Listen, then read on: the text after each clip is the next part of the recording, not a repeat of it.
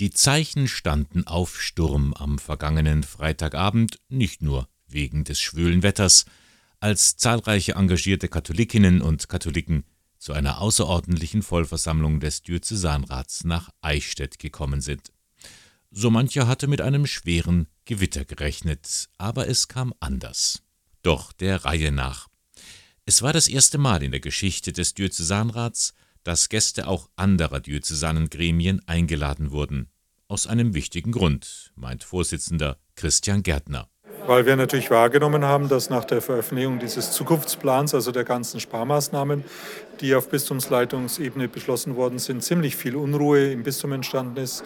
Nicht nur bei den Mitarbeitenden, auch bei den ganzen ehrenamtlich engagierten Leuten. Und weil wir gesagt haben, da müssen wir was tun. Wir müssen deutlich machen, dass wir sozusagen nicht nur von oben herab erwarten, dass darüber überlegt wird, wo kann man einsparen, sondern dass äh, eigentlich alle Leute mitgenommen werden müssen, die sich in unserer Kirche engagieren, wenn es darum geht, wo müssen wir was Wichtiges vielleicht in Zukunft weglassen, weil wir es uns nicht mehr leisten können.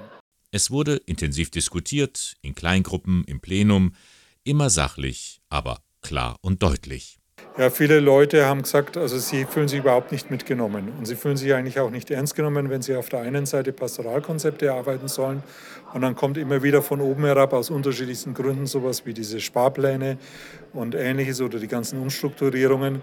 Ich habe das Gefühl wahrgenommen, dass die Leute noch viel mehr bereit wären, hier mitzuüberlegen, mitzudiskutieren und gerne auch mitzuentscheiden und nicht nur darauf warten wollen, wenn was von oben vorgegeben wird.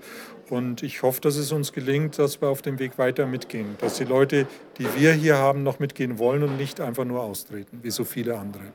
Und die Leute wollen mitgehen, sie wollen gestalten und auch Verantwortung übernehmen. So war es immer wieder zu hören. Auch wenn Bischof Gregor Maria Hanke aus terminlichen Gründen nicht teilnehmen konnte, die Diözesanleitung zeigte sich aufgeschlossen. Generalvikar Michael Alberter. Also ich habe äh, heute Abend wieder gemerkt, wenn sich alle Beteiligungsgremien unserer Diözese treffen, dann stärkt es gegenseitiges Vertrauen.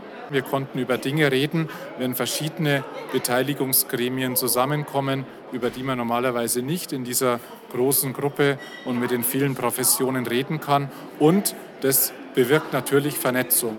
Vertrauen, Kommunikation, Vernetzung. Mit anderen Worten, die Hauptforderung der Teilnehmenden, besser in Entscheidungen eingebunden zu werden, sie wurde gehört. Mehr noch. Ich zu meinem Teil als Generalvikar und ich spreche auch ja dann für die Bistumsleitung, wir sind gerne bereit, den Weg weiterzugehen im Miteinander, im gegenseitigen im Miteinander abstimmen der Themen, über die besprochen wird und der Ziele, die verfolgt werden. Am Ende also fast nur zufriedene Gesichter und vor allem Erleichterung.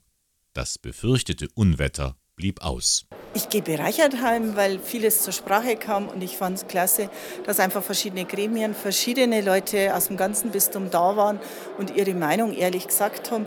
Und ich glaube, das ist die Zukunft, dass wir uns bereichern und gegenseitig stärken und miteinander unterwegs sind. Ich gehe hoffnungsvoll nach Hause, weil ich die Hoffnung in mir trage jetzt, dass das Bistum auf einem guten Weg ist in eine partizipative Zukunft, in der sich auch die Basis beteiligen kann an wichtigen Entscheidungen. Eigentlich mit einem guten Gefühl, denn es gibt einen Fortgang. Und da kann ich jetzt mit Freude berichten, dass das nicht den Bach hinuntergegangen ist. Ein Aufschlag wurde gemacht, aber wie geht es nun weiter?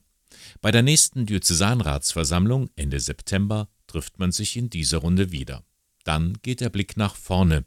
Vielleicht entwickelt sich daraus auch ein dauerhaftes Modell, damit Entscheidungen im Bistum Eichstätt von einer breiten Basis mitgetragen werden. Und wer sich bei all den Diskussionen verwundert fragt, wozu das ganze Gerede, worum geht es da eigentlich? Dem erklärt Christian Gärtner, durch die Kirchenaustritte haben wir natürlich auch im Bistum Eichstätt massive finanzielle Probleme. Die Kirchensteuer geht zurück. Man muss sparen und es geht darum, dass die Leute, die sich in der Kirche noch engagieren, die die Kirchensteuer zahlen, einfach mitreden wollen darüber, wofür wird sie verwendet und äh, wo kann man wirklich sparen.